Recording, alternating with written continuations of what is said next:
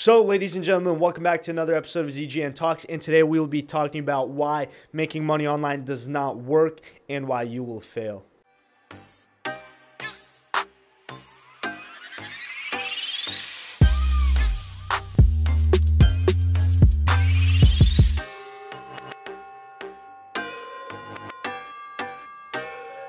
So, guys, there are pretty much three reasons why making money online will not work. Now, you could go ahead and absorb the value that we're about to give you because if you don't really get through these three reasons or learn how to avoid them as obstacles, then you will inevitably fail. You won't know what to do. Then business is not meant for you. Now you could go ahead and click out, go watch a cat video, go so go watch something else that will not provide you this type of value. But if you choose to listen to it and stay and really absorb how to overcome these three reasons, then you can eventually become successful in making money online and running su- successful businesses. So without further ado, the number one reason is that your dopamine levels are absolutely jacked up.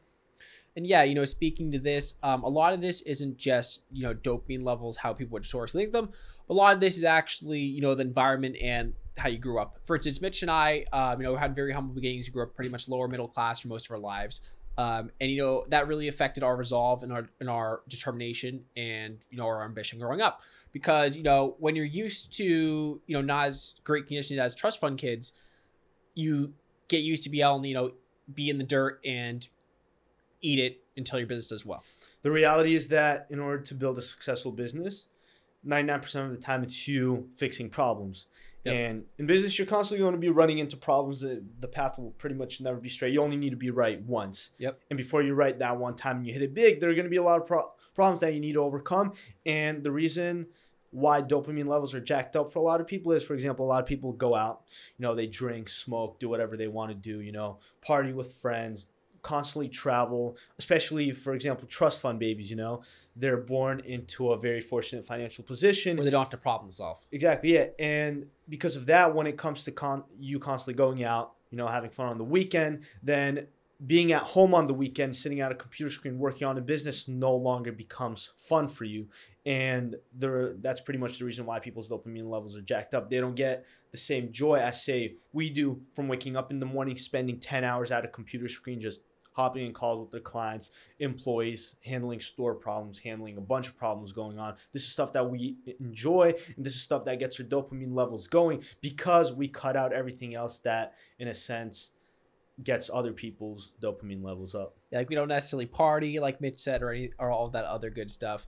But you know, you just really have to love problem solving to be in business because the majority of the time you're in business, all you're gonna be doing is solving problems things gonna go wrong. And if you don't have experience solving problems, if you don't love it, you're gonna fail pretty fast. Exactly. Because for example, say say all the time we used to party, we used to go out, say we did that all the time, mm-hmm. waking up in the morning or each day working on our business, that would be hard for us. But now, for example, we no longer do that, and most of our time is spent, you know, networking with people, working on our business, reading books and absorbing knowledge. This is stuff that we have come to learn to look forward to because it gets your dopamine levels going because we no longer do stuff such as smoke, drink, that would, in a sense, really boost our dopamine levels and get rid of the excitement of having to work on our business. Because if we're not excited to wake up in the morning and work on our business and constantly do it until we figure, you know, quote unquote, figure it out, then we're absolutely screwed. Yeah, and I agree with that. And uh, I think we should start going to the second point, which is, um, you need to learn how to maximize time. So Think about it this way your brain has 100 points in one day. 100 points, right? You wake up in the morning, you check your phone, you start scrolling through the Instagram Explore page or the home feed, seeing what your friends did overnight. Your brain is already using up points. Mm-hmm. Then you go to the you go to the bathroom, you're reading through the news, your brain is using up points. You go out throughout the day, say you have school, for example, you're talking to people, you're texting people. Your brain is in a sense using up productivity points and maybe IQ points, and it in a sense, it gives you less points to then put into what actually matters. And the best solution to this is to wake up. If you don't have time, you have something to do at 7 a.m. Wake up at 3 a.m., wake up at 4 a.m., spend the first two to four hours of your day just focusing on what you need to do. And in our case, that's, say, our business. Yeah. And I like to think of it sort of as budgeting. For instance, we went and traveled to Europe. Um, we would have a certain budget for every day, so we don't like obviously splurge and waste a lot of money. But we were in Europe. We would allocate budgets for different things during a day, and I like to think of that as much as your your attention points during the day. For you're able, you have let's say 100 attention points during a day. You have to distribute that accurately in order to get the optimal output. For instance, you're not about to waste 20 points reading your phone. You might as well put that 20 points into building your business. And you know, it's just a really good thing to understand because most people don't understand that we only have so much of an attention span a day. And you know, people just really need to put those points where they actually matter. Something I actually did a few days ago is I ordered an Oura ring. Oh yeah, I've been yeah, wanting. So that. guys, you can Google it, but an Oura ring is pretty much you. So you wear this ring throughout the day, go to sleep with it, and it helps you optimize your sleep and performance throughout the day. Uh, a lot of successful people use it. Um, I've read articles about it. Um, it's three hundred thirteen dollar investment with everything included, Well, tax. not the diamond but- version. The diamond version's 1K. It's like over one k. the diamond But version. I think that my sleep is for a fact jacked up. I go Yeah. to sleep and I wake up at different times. There and what I've learned is to really, you know, have a productive day. You need to be able to go to sleep at the same time, wake up at the same time every single day. So these are investments that you know maybe if it's working for me, I'm pretty sure you're gonna get it probably too. Yeah, it's t- you tend to be a trend. For these who don't know, you know, Mitch and I buy different optimization products and we try to increase our productivity. Usually we split test it. One of us usually goes to the product, the other person doesn't, or the service. And what ends up happening is if it works for that person, usually the other person ends up adopting it. And you know, we kind of take turns, you know, going on and optimizing stuff. For instance, I started doing my thing with the phone where I limit my time on social media. Mitch adopted that. Now he's doing the Oura ring. Um, and now I'm probably gonna adopt that if it goes well. Exactly. So make investments to optimize sleep is super important. Yeah. Sleep, what you consume, and yeah, just the best way to think about it is your brain has 100 points. Where are you're going to dedicate those 100 points because the second you do something that doesn't matter, you're not getting those points back for the day, Mhm. and it's pretty much opportunity cost.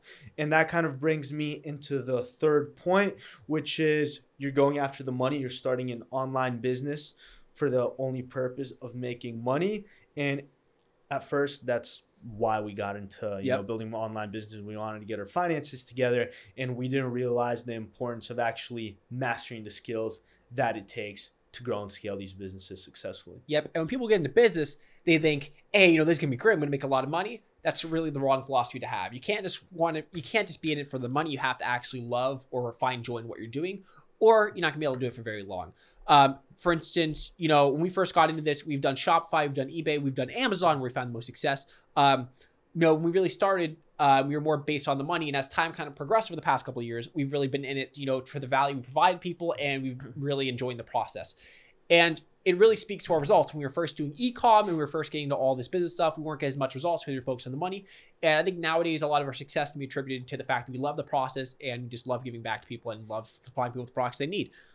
the um an example that i'd like to give is for example within our amazon business Mhm. so when we started amazon it was solely obviously for the money but something interesting that i figured out is at first we were doing everything ourselves right we were Yep. just sitting at a screen finding a bunch of products listing them. It wasn't super productive. And then when we started understanding all right cool. We're not learning much like yeah we have some money coming in but all we're doing is pretty much product research.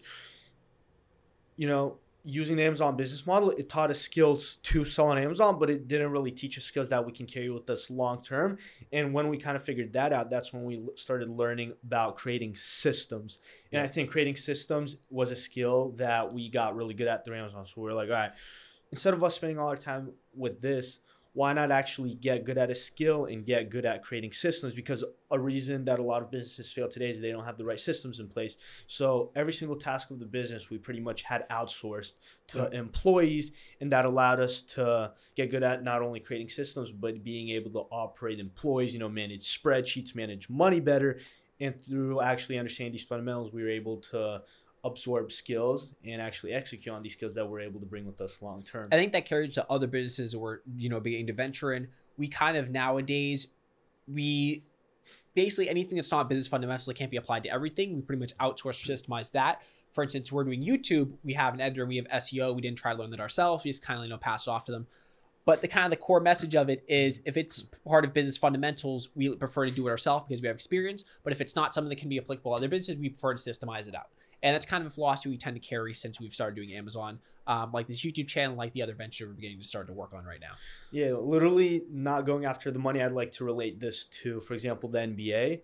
Mhm. The players that get paid the most aren't the ones that are doing it purely for the money, but the ones that have mastered their craft. For example, Steph Curry, LeBron James, they are ridiculously good at what they do. Therefore, they get paid a lot. It's not the other way around.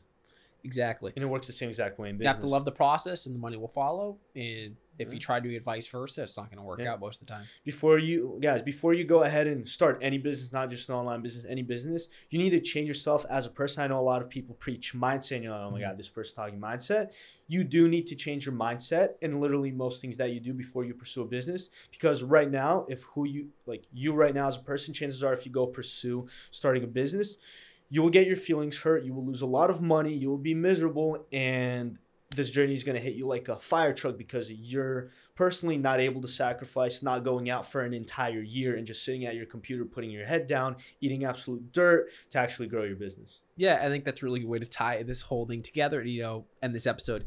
So yeah, guys, um, if you guys like this episode, like, sub, all that good stuff, you know, help us grow the channel. Leave a comment too, uh, you know, telling us if we're wrong or if we're right. You know, if we if you think we're wrong, you know, start flaming us in the comments. Go for it. Just helps the Yeah, algorithm. literally. but uh, yeah, we're gonna go play some tennis, guys, uh, and we'll see you next episode. take care